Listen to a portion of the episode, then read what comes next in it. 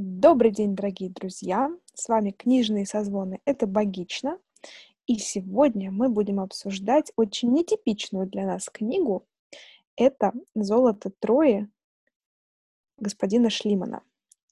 Сегодня у нас, естественно, все еще здесь а, Екатерина Сергеевна Маруева. Жива-здорова, все в порядке. Привет, привет. А, Дарья Дмитриевна Ведмицкая, привет-привет, все еще тоже пока тут. И с нами сегодня, естественно, э, главный зачинщик этого сегодняшнего нашего мероприятия Ира Николаевская. Всем привет. И человек, поддерживающий любые наши авантюры, это Юра Плотников. Привет, привет. Привет, привет. Это новый позывной, как вы поняли. Вот. А, ну и, собственно, естественно, первый вопрос. Ир, почему ты нам предложила читать «Золото Трои» господина Шлимана? Как так вообще получилось? Как так получилось, что мы согласились? Это второй вопрос. На этот вопрос ответишь ты, на второй. А на первый, э, если вкратце, то я в июне проходила курсы повышения квалификации по психодиагностике детей и подростков. И там мы обсуждали диагностику одаренности, и господина Шлимана приводили как раз в пример как э, одаренного человека. А, то есть эм, тот способ, которым он учил языки, то, как быстро он эм, перерабатывал информацию и погружался в какие-то научные глубокие пласты, свидетельствовал о том, что он академический, лингвистически одаренный человек. Вот, э, и меня очень заинтересовала такая аннотация к его биографии от нашего преподавателя, так что я решила поинтересоваться и поняла, что это тот самый э, крутой чувак, который раскопал Трою, а мне очень нравится Гомера, и мне очень нравится э, там читать Илиаду. И, в общем, я подумала, почему бы нет, я люблю все эти штуки, решила предложить вам. Вот так. Отлично. То есть ты не читала ее до наших чтений? У меня почему-то было ощущение, что ты ее прочитала и посоветовала прочитать нам.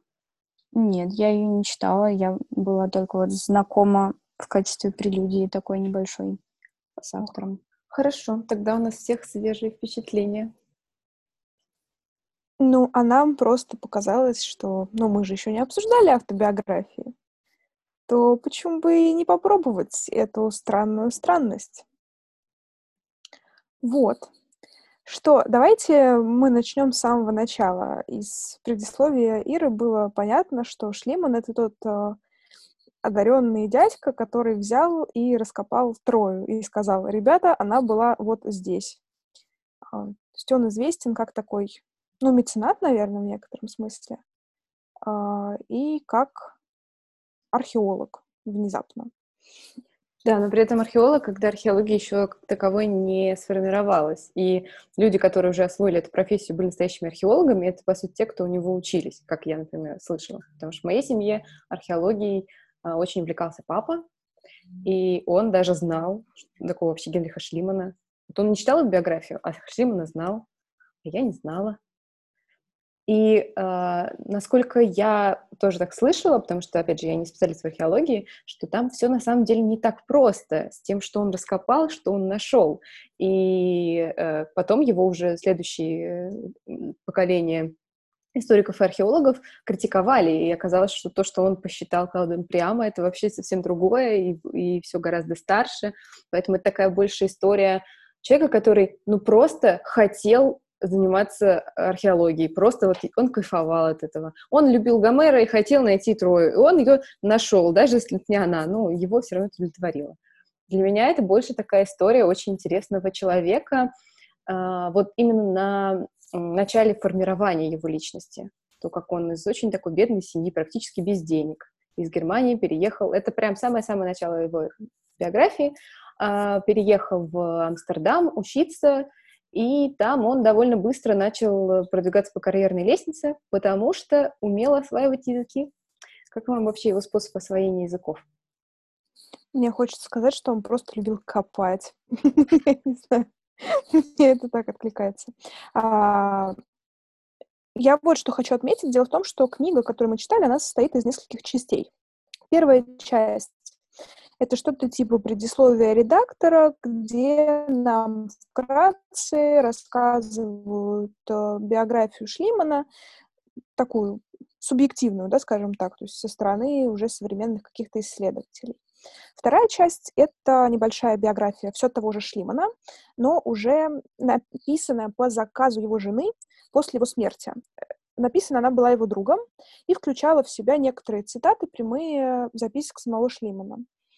Он, собственно, занимался тем, что все свои похождения записывал в дневники и опосля издавал отдельные труды о том, как он раскапывал Трою, как он копал Микены и другие исторические объекты. И вот третья часть — это непосредственно уже записки самого Шлимана о том, как он эту самую Трою раскапывал. Там было несколько компаний, и вот он ими делится. Да, и вот как раз в той части, где содержится его биография, все упоминают тот факт, что он был одарен в языках и знал там что-то типа сколько, семь языков, больше, меньше. В общем, ну, какое-то достаточно большое количество языков, и изучал их самостоятельно. И это был очень такой какой-то, на мой взгляд, странноватый метод. Ему требовалось для изучения, требовался, значит, словарь, ну, потому что во всех словарях, насколько я помню, содержатся фонематические такие правила. И какая-то книга на этом самом языке изучаемом. И вот он сначала овладевал чтением на этом языке посредством словаря и всех этих фонематических правил.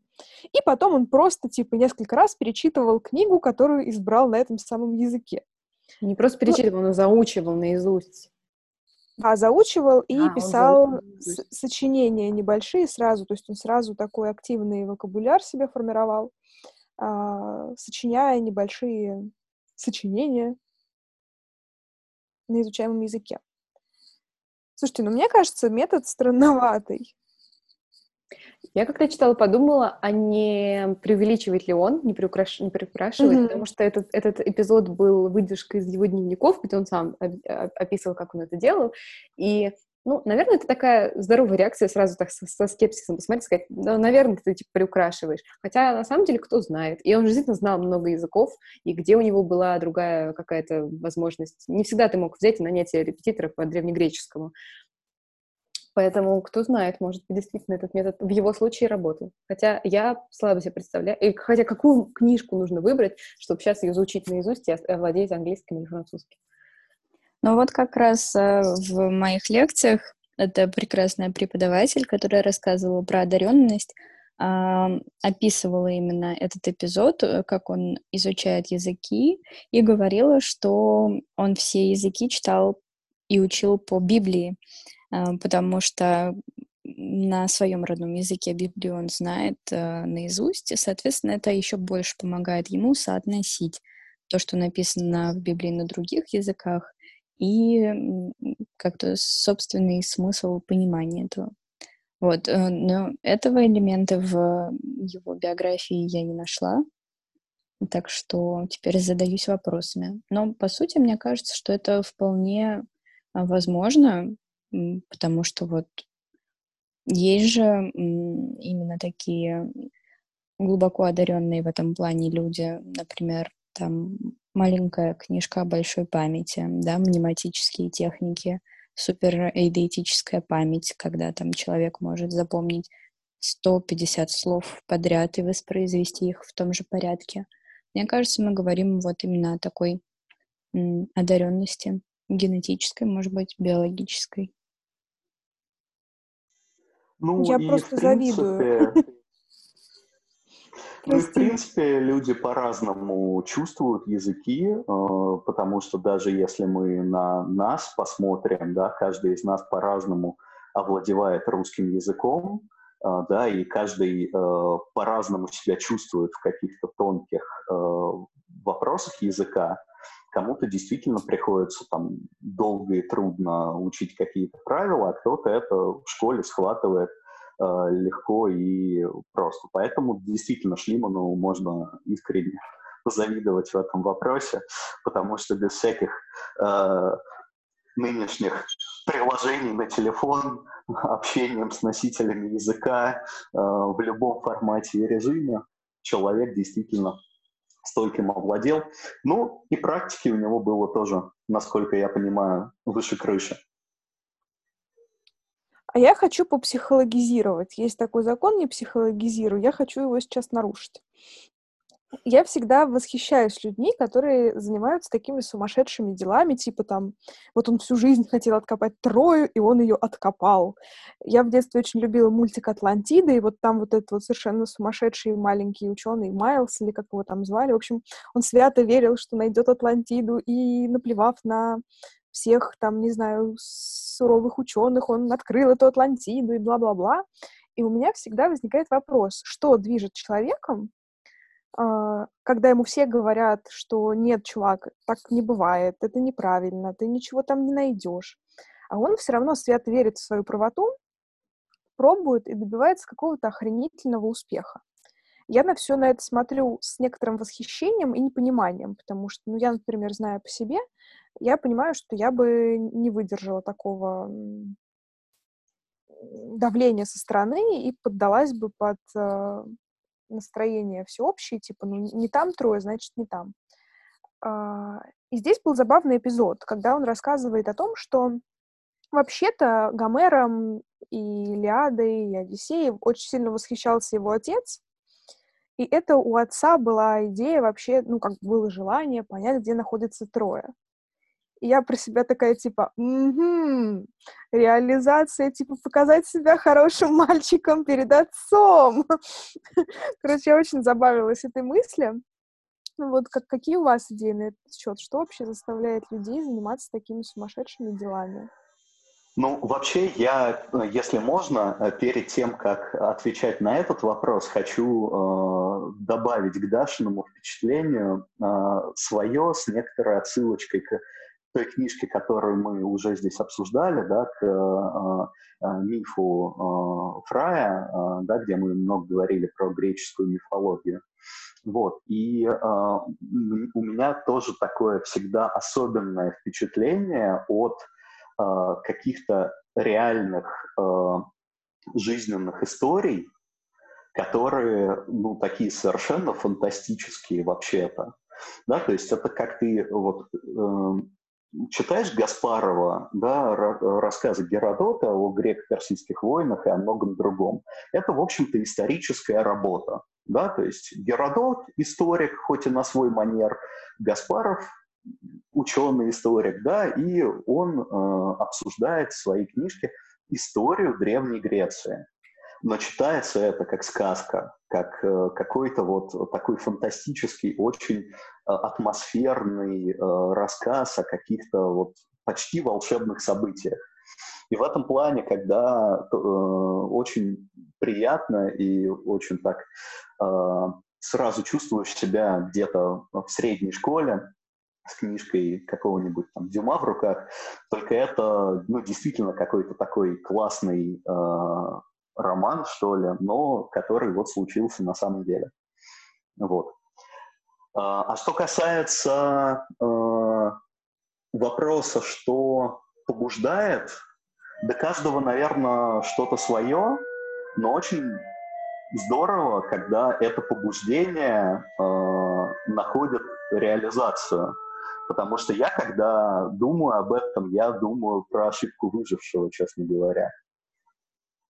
Прости, пожалуйста, Юр, сейчас просто все, кто работал в школах, так типа улыбаются с таким ощущением, типа, о да, эти знакомые звонки. А почему, что Прошу ты имеешь прощения. в виду, вот, нет, это, мне, меня это вызывает умилительное ощущение лично. Слушай, а что ты имеешь в виду под ошибкой выжившим вот именно в этом случае? Ну, э, мне кажется, что э, есть определенно, э, что э, мне всегда кажется, вот когда я сталкиваюсь с э, ситуацией, э, что э, человек, вот вопреки огромному количеству всего, да, совершает что-то выдающееся. Э, всегда э, вот думаешь о том, что вполне возможно было еще немало столь же классных, крутых людей, у которых просто что-то пошло не так, и они, э, потратив примерно такие же усилия, э, сейчас лежат где-то э, на дне исторического знания и никому не известны. Не знаю, у меня какие-то смешанные, смешанные мысли по этому поводу, потому что мне как раз казалось, то, что Шлиману повезло, что археологии как таковой еще не было. Не было какой-то понятной схемы, как действовать. И он на своем энтузиазме смог стать первопроходцем. То есть тут скорее важно э, то, что у него были деньги на то, чтобы организовывать все эти экспедиции, э, там, платить людям, платить там, за аренду, покупать там эти куски земли, ну, в общем, договариваться с помощью денег. Ему это, конечно, очень, очень помогло. И э, складывалось ощущение, что они просто начали копать и начали выка- выкапывать кучу древностей, ну, потому что древности там были тем же успехом мы можем пойти копать леса под Смоленском, и, наверное, найдем там пули с, с э, Великой Отечественной войны. Вот так и тут. Ему просто повезло, что никто не сделал этого раньше. Мне кажется так.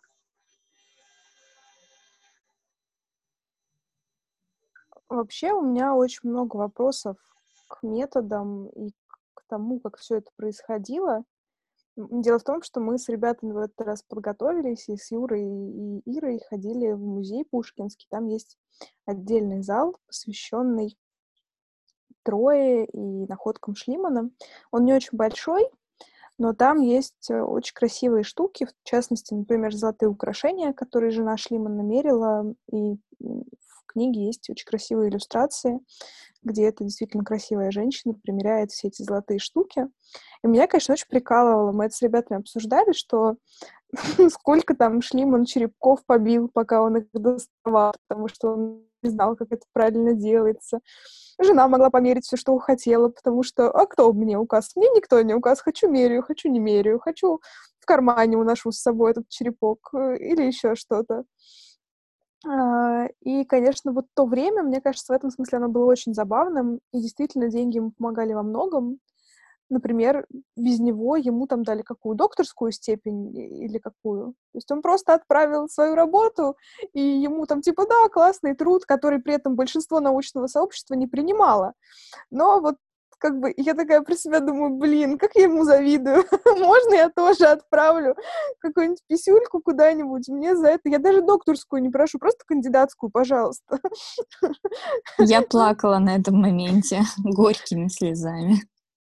Вот, потому что, ну, все было очень просто, и действительно деньги открывали для него э, многие двери.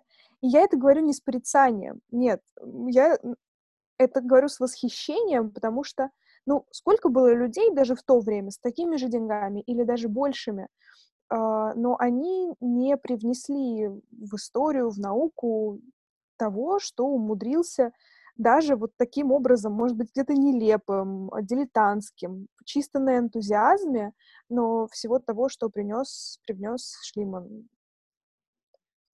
Мне кажется, вот это очень круто. Да, причем в книге написано, что все эти сокровища золотые хранились в Берлине, но после окончания Второй мировой войны они были переданы э, военным русским, российским, которые перевезли их сюда в Союз, и только там в 90-е, по-моему, годы их вообще сказали, что вот они не утеряны, они в Москве. Не, вообще правила передачи всех этих находок в те времена это просто это разброд и шатание. Ну, типа, я откопал, значит, я хозяин. И Шлиман сам пишет, что вот я нашел такую-то плиту с таким-то изображением, и теперь она стоит у меня в саду в Афинах. И ты такой сразу думаешь, блин, офигенно. И то есть, и он сам решал, кому, то есть это было его решение отправить все свои находки в Берлин. Но тут тоже, знаете, интересный момент. В той части, где его записки о раскопках Троя, он такой, типа, вот, я решил отправить, и мне, меня там даже сделали гражданином города, там улицу назвали в мою честь. А в той части, где биография не его авторства, описано, что это были условия, на которых он готов отдать э, находки Берлину. Только если там улицу назовут в его честь и сделают гражданином города. И ты думаешь, вот тут все-таки чувак молодец, он под себя историю пишет так, как ему удобно. То есть если в его версии как бы ему предложили за это город и там и все остальное, то почему нет? Все отлично. Ну, поэтому, я, э, поэтому его автобиография читается э, как, э, как, собственно, fiction, да, как э, какой-то роман и так далее, да, потому что и, и в силу описываемых событий, и в силу каких-то таких нюансов э, я лично э, ни разу не поймал себя на каком-то э, таком серьезном изучении жизни Шлимана и так далее. Нет, это для меня это было такое увлекательное путешествие, в общем, по, по тем временам и по античным временам. В общем, какая-то просто интересная история. Да, ну, вот я здесь... когда... Да всем хочется сказать. Я просто хотела сказать, что меня а, как-то так умилило, что ли, если уместно такое слово, как он, ну, прям даже в начале э, своих вот дневников, посвященных Трое, описывает то, что они достают, значит, из земли, как там вот эти все штучки выглядят, как там идолы с этими совушками, и вот он, значит, их скрупулезно, скрупулезно описывает, что вот такие вот такие нашли, еще вот столько-то, столько дошло, и они вот отличаются тем-то, тем-то. И это, конечно, очень скучно, но, с другой стороны, он прям с такой любовью это делает, что ты понимаешь, что вот он на таком энтузиазме вот это все делал, ему так вот это все нравилось, что я прям могу представить, как он сидит у себя в палатке под, с керосиновой лампой и рассматривает все вот эти штучки, сравнивает их там, находит и все записывает, записывает. Ира? Самое, Юра? Самое, самое главное, что э, вот од, одно же из, одна же из причин э, вот э, этого всего разброда и шатания в э, том, что тогда еще не, не до конца или совсем не оформилось э, понимание ценности э, как бы всех этих вещей. Э, вот, э, потому, и, конечно, это тоже интересный момент истории, потому что это сейчас мы э, над любым, э, собственно, там, черепком э, античного периода, собственно, будем какой бы он ни был, где бы он ни был найден и, и так далее, там, мы, мы будем брать его э, в белых перчатках, э, класть в э, какую-нибудь там защищенную среду и так далее, тогда, конечно, все было сильно проще, вот, и совершенно иначе. Ну вот, если позволите, я бы хотела сказать, что да, когда я прочитала введение, а, самую первую часть, да, которая коротенькая, она сразу настраивает тебя на определенный лад, что Шлиман скрывал очень многие события собственной жизни, что он их э, как-то выказывал в более выгодном свете, что, по сути, он мифологизировал собственную жизнь еще будучи живым, вот, и придумал всякие интересные истории. Э, и, соответственно, к этому можно по-разному отнестись. Можно отнестись э, так э, предвзято и критично с вопросом, почему ты вообще так делал и зачем это тебе нужно. Но если рисуешь себе образ этого человека в голове, то, мне кажется, многое встает на свои места, ты понимаешь, почему именно так. А, то есть он, раз он был таким одаренным, так глубоко погруженным в идею, то он был явно не лишен изначальной детской непосредственности. Он был явно каким-то фантазером, и ему было важно, ему было важно жить такой же красивой, литературной, э, метафоричной жизнью, какой жили те прекрасные герои, которых он так обожал, а, гомеровских э, писаний. И мне кажется, это очень здорово, это такой внутренний ресурс, это как раз энергия, которая позволяла ему двигаться вперед, несмотря ни на что. Вот. А по поводу серьезности и несерьезности его работы, А, мне кажется, что, во-первых, он заложил основы археологической науки теми действиями, которые он совершал. Безусловно, он там описывает, как он раскопал там элемент э, дороги э, в верхний город, и она рассыпалась под действием солнца. То есть он не учел этот момент, что обожженный изначально камень может под э, действием воздуха и света э, быть э, сломанным. Он ломал кучу черепков, он явно что-то не находил. Клад прямо он вообще нашел случайно. Но, тем не менее, та щепетильность, с которой он пытался работать, да, вот то, что вы говорите, трясся над каждым черепком, а, это то действительно, как сейчас работает современная археология, и он, по, по сути, он заложил а, ноу-хау, традиции того, как археологу следует работать. То есть археология того времени — это на 90% а, теоретическая дисциплина, где какие-то супер умные старческие мужи, а, изучая историю, а, спорят друг с другом о гипотетических местоположениях каких-нибудь супер древних городов. А он просто перевернулся с ног на голову и сказал, что у теории явный разрыв с практикой, да, и нам стоит вернуться к, к земле поближе и ее покопать. И мне кажется, та щепетильность, с которой он подходил к изучению всего этого, характеризует его в итоге как очень великого ученого. То есть, безусловно, сначала он был просто экономистом, предпринимателем, который э, ни в чем таком не разбирался. Вот у него была откуда-то эта мечта, ему очень нравился Гомер, но тем не менее он выучил современный греческий, древний греческий, диалекты греческого языка. Он читал всю древнегреческую литературу, всю историю, а, огромное количество книг, огромное количество научных трудов, он бесконечно вкладывался в это, он постоянно в это погружался, и мне кажется, что та легкость и непосредственность, которую он за собой скрывает огромные глубины знаний, систем этих знаний, понимания вещей, а, безусловно, не, не приукрашенных какими-то своими фантазиями, но тем не менее он человек высочайшего незаурядного ума, который смог раскопать там шесть слоев Трои на две тысячи лет в глубину, до материка докопать, да, ну, это что-то невообразимое, мне кажется. Так что я бы не относилась к нему как вот такому, э, ну, с юмором.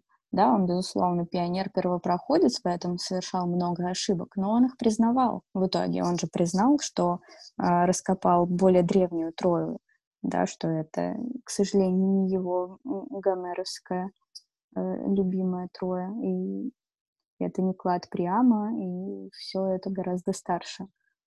Он написал об этом научные труды, он это признал.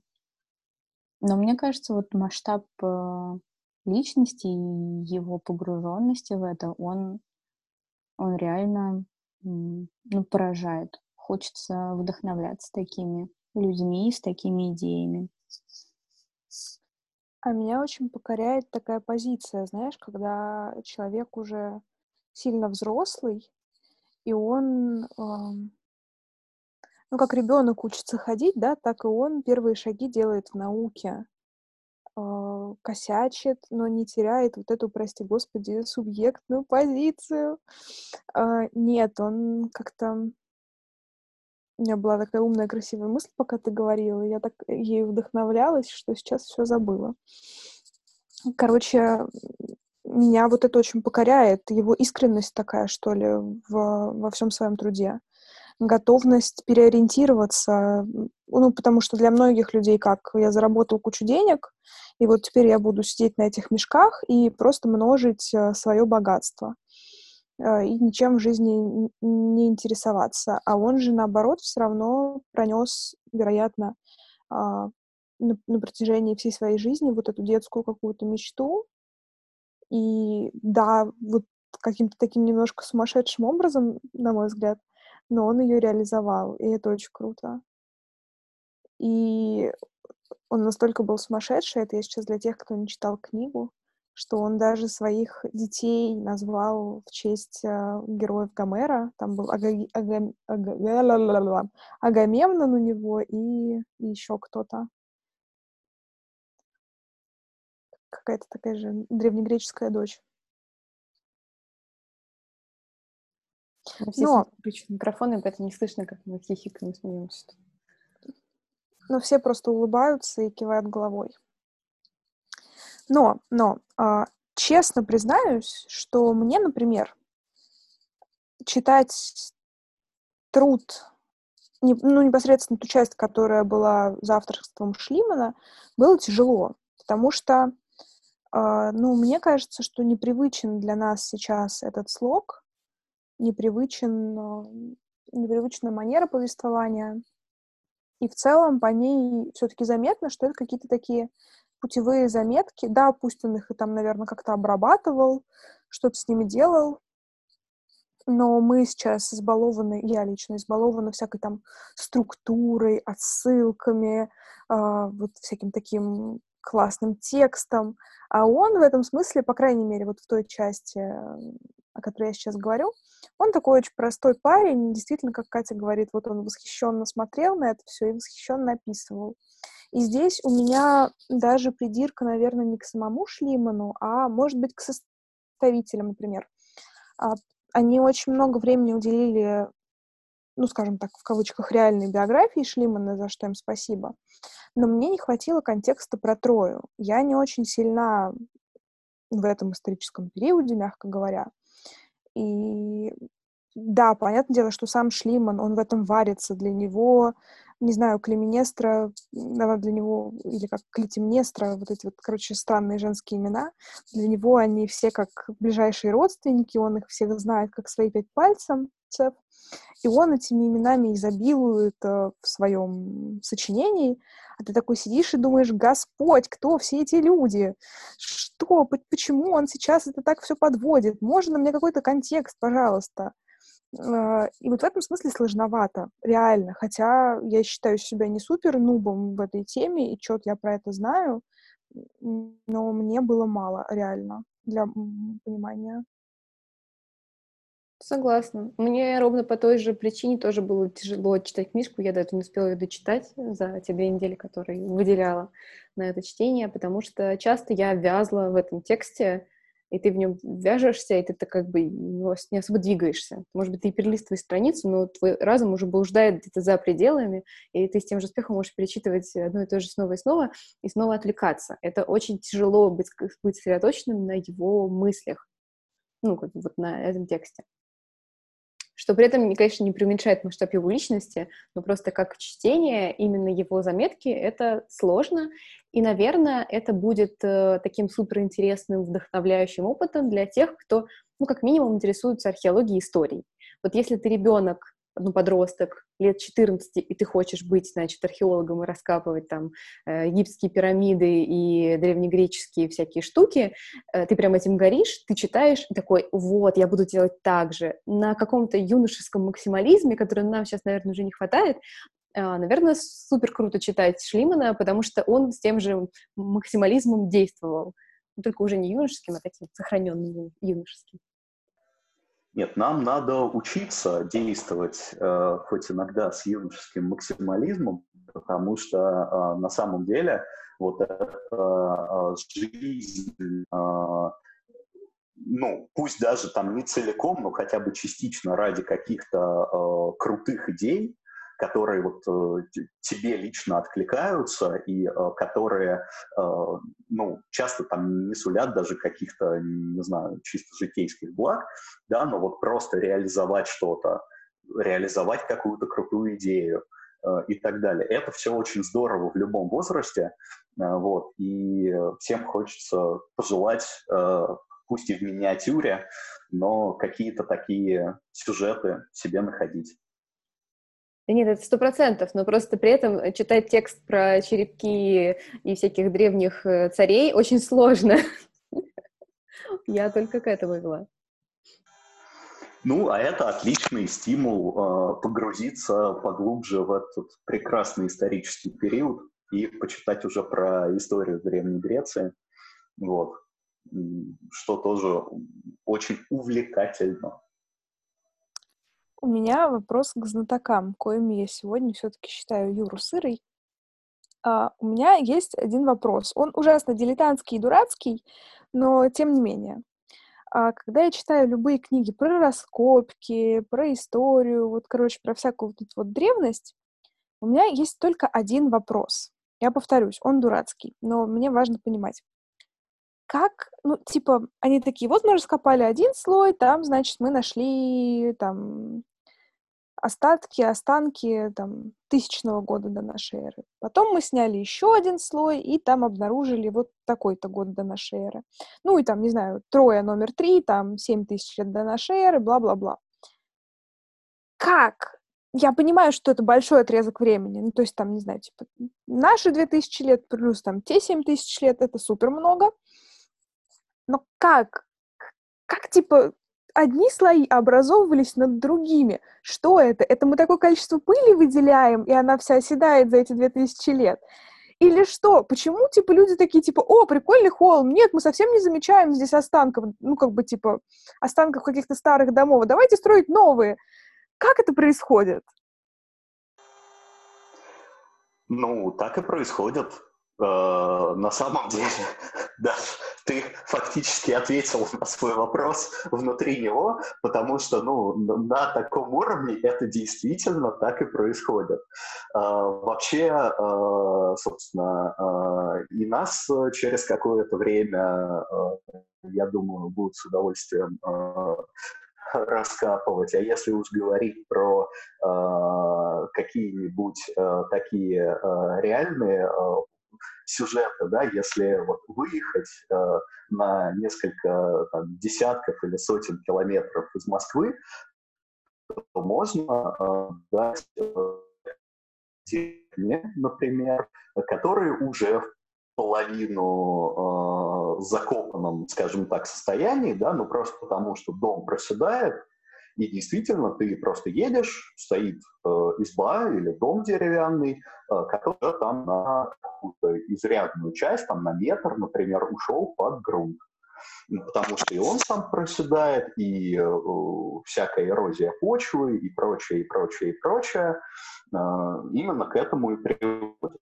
И э, на самом деле, почему, допустим, э, вот, раскапывают э, какие-то свидетельства Великой Отечественной, да, Второй мировой войны, не только потому, что эти снаряды там упали и сами в землю вошли, да, ну, окопы, которые уже давным-давно засыпало, какие-то там захоронения. Ну, причем, кстати, вот э, с захоронениями вообще все интересно, да, потому что э, кого-нибудь похоронили, курган засыпали, Дальше за пару сотен лет э, на этой территории сменилось э, десятка-два вождеств, кланов, э, государств и так далее, и текущие жители какого-нибудь там первого века нашей эры, да, пятого века нашей эры, они знать не знают, что там лежит на двух метрах там под землей к этому еще добавляется слой, еще добавляется слой, а учитывая временной масштаб, да, в многие-многие сотни лет,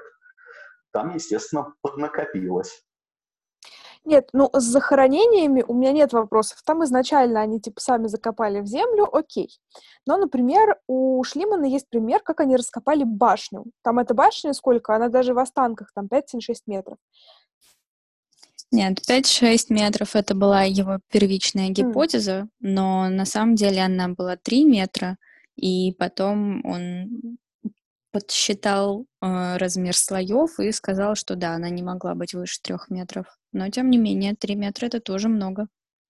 Ну, это понятно, но у меня скорее был вопрос, типа, а, а с башней-то что? Как она ушла под землю? Ну, на самом деле здесь есть чисто геологические процессы, потому что э, мир, он э, каждый день незаметно для нас становится более плоским. Потому что э, как бы горы, например, сложившиеся из столкновений тектонических плит когда-то давно, да, они каждый день чуть-чуть разрушаются. Да, там каждая гора, она каждый день, каждый год становится на какое-то небольшое значение ниже. Да, и э, это происходит постоянно. Естественно, эта материя, да, она никуда не девается, она э, смещается на равнины. Да, соответственно, нас потихонечку, потихонечку, да, медленно, очень медленно, но засыпает. И э, Земля становится все более равнинной, все более как бы, плоской, ну, за исключением, например, там, тех мест, где продолжается движение тектонических плит, и наоборот, там горы становятся чуть выше каждый там, год, да, но это все такие действительно глобальные процессы, вот, э, которые очень хорошо демонстрируют ход времени. Да, потому что э, вот бывают, э, например, ситуации, когда спиливают какое-то дерево, да, его обрабатывают, и в глубине ствола находят тоже какие-то там предметы, ну, не знаю, там банально пуля попала или еще что-то. И, естественно, а, за годы, например, да, там, с какой-нибудь войны, а, она там зарастает вся вот этими вот слоями дерева новыми. Ну, э, это просто происходит быстрее, да, дерево живет десятки лет, а здесь у нас многие-многие сотни. Да, я бы хотела добавить, Даш, на самом деле у меня тоже ну, не вопрос возникал, а скорее удивление, поражение тому, как мы ничтожны по сравнению с этими временными отрезками, за которые столько всего происходит. Но действительно, вот две тысячи лет, и на протяжении этих двух тысяч лет там условно на этом холме образовывалось сколько-то государств. Но они же развивались достигали пика, потом медленно затухали, постройки становились все менее помпезными, менее масштабными, маленькие, низкие какие-нибудь домики, которые действительно из-за движения почвы, из-за подземных вод просаживаются вниз, а потом они совсем умирают, и там неизвестно сколько лет ничего не происходит, а почва все еще двигается, и это все все еще погружается все глубже, глубже и глубже. А потом, там, спустя, не знаю, 200 лет приходит э, кто-нибудь еще и говорит, М, да, действительно, это неплохой холм, почему бы здесь не пожить? Ну, то есть мне сложно представить, там, что произойдет с каким-нибудь холмом через сто лет. Мое воображение не способно нарисовать эту картину. А что произойдет с этим же холмом за 2000 лет – это, в принципе, что-то не в зоне моего воображения, я не могу представить. Так что это действительно уникально. И у меня здесь всегда возникает ассоциация с э, серией Терри Пратчета про стражу, э, где он говорит, что Анкмарпорк стоит на Анкмарпорке. Если вы читали, да, это главный город. Вот. То есть земли и земли нет, есть только слои более древнего города под тобой. Но это реально впечатляет. Ну, на самом деле здесь вот есть еще один феномен, да, что э, древние, они же э, строили города, э, исходя из э, вполне определенных как бы вещей, да, там на реках в основном, ну и как, в общем, в каких-то удобных местах. И очень часто действительно происходит так, что э, какой-нибудь сгинувший э, античный город, да, вот он действительно развалился, разрушился, все там как бы закончилось и так далее, а потом через, как и рассказала, там 100-200 лет кто-то пришел, и ну, там место-то удачное, действительно хорошее место, что потом не пожить. Вот, поэтому это все, не знаю, может быть, мы когда-нибудь, э, эра начнется, мы куда-нибудь такие прилетим, голая планета вообще, леса, все прекрасно. А потом как начнем копать,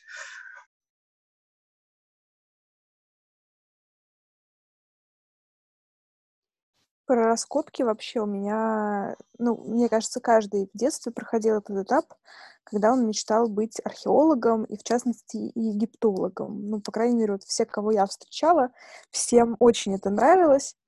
А, я, например, очень завидую людям, которые жили как раз во времена Шлимана и чуть позже, потому что у них было что копать. А вот сейчас я всегда с таким некоторым сожалением, может быть, ошибочным, на все на это смотрю и такая, типа, блин, а вот сейчас уже особо копать нечего, все раскопано. Ну, я с тобой тут, наверное, не соглашусь, потому что у нас с тобой есть общая а, знакомая Ангелина, которая училась на археолога. И так вот она каждое лето ездила и ездит в Гнездово на раскопки, и они там все еще чего-то копают. Поэтому в целом еще не раскопано очень много, и даже вот совсем недалеко в Смоленской области. Например. Слушай, ну я, я про масштаб этих э, раскопок. Я понимаю, что каждый год мы можем ездить, откапывать пулю времен Второй мировой войны, мы можем откапывать даже какие-то курганы, да, у нас, благо, Сибирь, она в этом смысле тоже такая разноперая, да, но я про какие-то такие романтические детские мечты, где ты открываешь еще одну пирамиду, не знаю, Хеопса запасную какую-нибудь, и а, увековечиваешь твое имя как Картер. В, в нынешнее время ты откапываешь э, каких-нибудь э, идеально сохранившихся мамонтов э, и еще что-нибудь, а, вот, то есть сейчас наоборот, насколько как бы я себе это представляю, вот археология, она идет там вот ближе как раз к палеонтологии и так далее, потому что совсем иной уже уровень как бы технологий и возможностей, Поэтому какие-нибудь, э, как раз какая-нибудь Сибирь, э, где столько некопанного, это, конечно, перспективы для поиска каких-нибудь интересных костей. Там, конечно, гигантские, я думаю. Ну, так что, всегда если можно... вы хотите стать археологом, вперед. Всегда можно копать Херсонес. Туда все студенты-археологи ездят ежегодно копать какие-нибудь черепочки. Вот, видишь, так что при желании можно сюда найти. Мне, кстати, я некоторое время назад, пару лет назад, была в... Господи, дай бог памяти, как же это называлось-то? А, в Иордании. И там в прибрежном городе есть такая территория, которая огорожена ленточками, и вот там, значит, нам демонстрируют остатки какого-то старого города. И мне задали такой вопрос. Вот э, город как бы откопан, вот этот вот, там что-то видно, какие-то остатки старых зданий, какие-то фундаменты, что-то есть, но вот представь себе, что ты археолог, откапываешь какой-то, не знаю, древний пергамент, еще что-нибудь, и у тебя есть подозрение, что под этим древним городом есть какой-то еще более древний слой. И вот на тебе лежит ответственность э, выбора, да, что ты сейчас делаешь. Ты пытаешься проверить эту гипотезу и как-то там вот... Но для этого тебе нужно разрушить этот, этот старый город. А, что ты будешь делать? Ты его разрушишь в попытках э, эту гипотезу оправдать или будешь держаться за те руины, которые есть?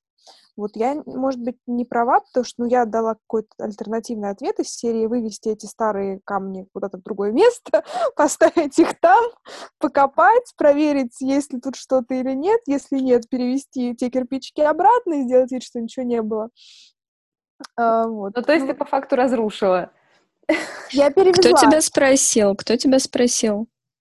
А, компьютерщик, если мы говорим о профессиональной принадлежности, он не был. Ну, то есть это не, не экскурсовод и не имеющий Нет. к тому... А, ну, это м, дилетантский вопрос. Я тебе отвечу очень просто, потому что никто так себя не ведет.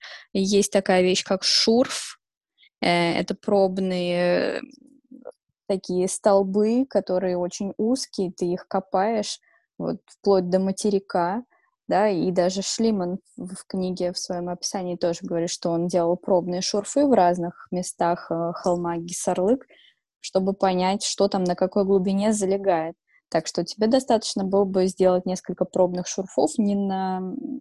не повреждая этих всех прекрасных зданий, и увидеть своими глазами, есть там что-то глубже или нет. От этих вертикальных шурфов можно копать еще в сторону немножечко, а, горизонтальный, или уже сейчас можно зондами сканировать вполне себе неплохо. Чёртовы современные технологии, никакой романтики. Ну, ты думала? Угу.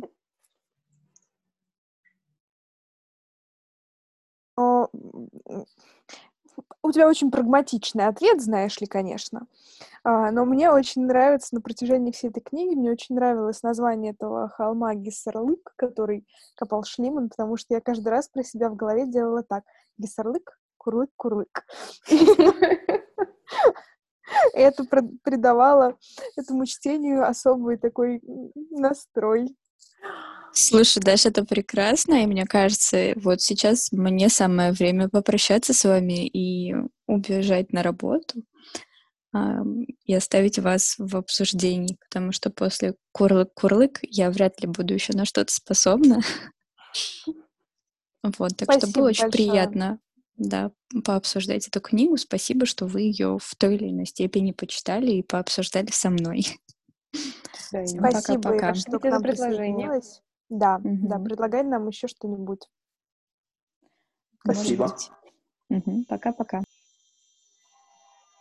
Ну, а поддерживая твою, вот твой, твой, твой вопрос о том, что разрушать э, ради потенциальных э, новых открытий или сохранять, ну, мой ответ, конечно, сохранять. Я же все-таки как бы хранитель музейный. Я за то, чтобы все сохранять и ничего не разрушать. Ну, видишь, мой вопрос вообще оказался изначально бессмысленным, поэтому ничего бы не пришлось разрушать, э, все бы сохранили за нас. Но на самом деле я бы, вот уже Ирина Андреевна нас покинула, и я бы потихонечку подходила к финалу нашего а, нашей дискуссии. И у меня лично есть парочка рекомендаций, но я бы их приберегла до финала нашего выпуска. Поэтому, если у вас, дорогие коллеги, есть еще какие-то невысказанные высказывания. Самое время их высказывать.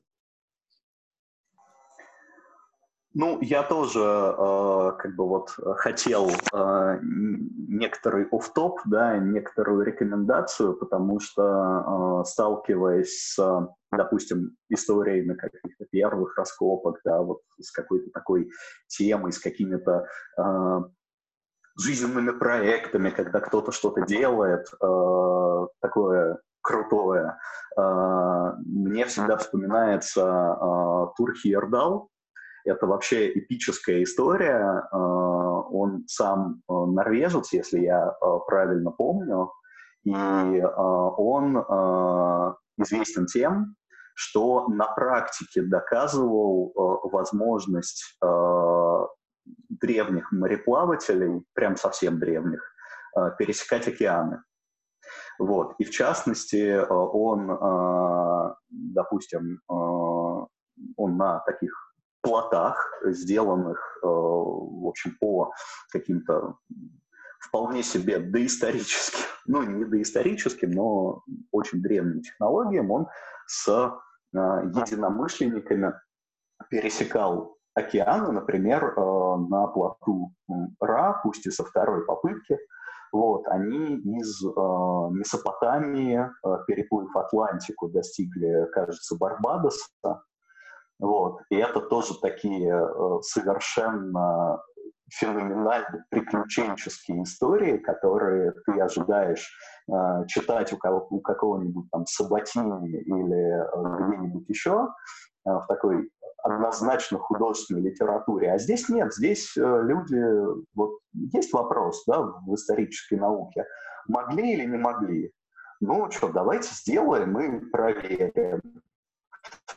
Вот. И, в общем-то, а, действительно на плоту по течению через Атлантику со всякими там невероятными приключениями Э, они это делали. Там, кстати, в, во всех экспедициях, кажется, по-моему, во всех принимал участие наш соотечественник э, Юрий Сенкевич э, в качестве врача. Про это все есть куча книжек, так что, собственно, почитайте, это тоже очень-очень интересно. Да, одна из самых известных у него это экспедиция Контики, по-моему, Контики, Контики, я не знаю, как правильно ставится ударение, да, ну, но она часто... Я, я как поставил Контики, но не уверен тоже, что это правильно. Вот, но действительно, вот экспедиция Контики — это тоже такая очень интересная история. Друг Википедия подсказывает, что Контики, то есть ударение на первый слог, второго слова. Э, ну, это не важно. Что касается моих uh, highly recommends, то, естественно, я как небольшой любитель автобиографий не могу обойти стороной автобиографию Агаты Кристи, этой сумасшедшей крутой бабульки, которая, не знаю, я соглашусь с мнениями многих, что ее автобиография во многом покруче, чем ее детективы. И там очень много внимания уделяется и ее детству, и ее как раз жизни со вторым мужем, который был археологом, и с которым она, собственно, каталась по разным прикольным странам. И это уже я не читала лично, но слышала хорошие отзывы. Вышла какая-то книжка, то ли за авторством ее второго мужа, археолога как раз. Она, по-моему, так и называется, «Агата и археолог», про вот эти их археологические приключения. И еще одна книжка, которую я хочу порекомендовать, я хочу подсмотреть ее название. Она называется «Источник». Сейчас я нагуглю ее автора. В чем там суть? Там такой талмуд огроменный. Um, это не Эйн Рэнд, если что. Ну, короче, я не могу найти автора, да, да и неважно. Огроменный талмуд, и там суть в том, что это раскопки, которые происходят на территории Израиля.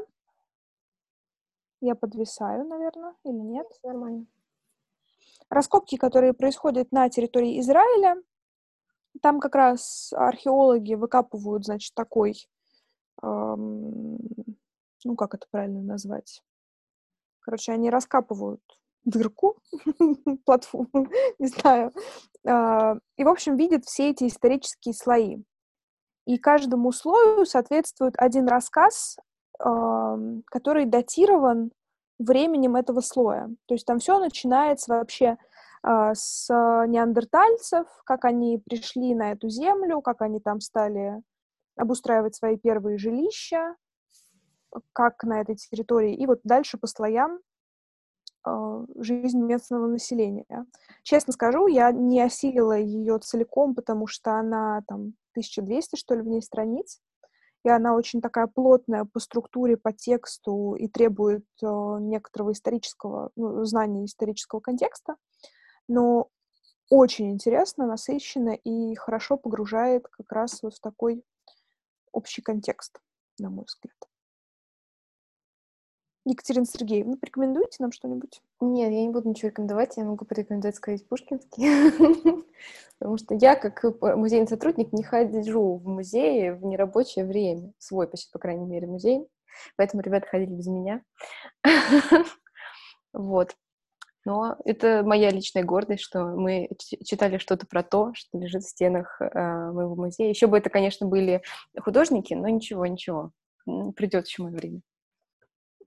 Это звучало как угроза, конечно, ну ладно.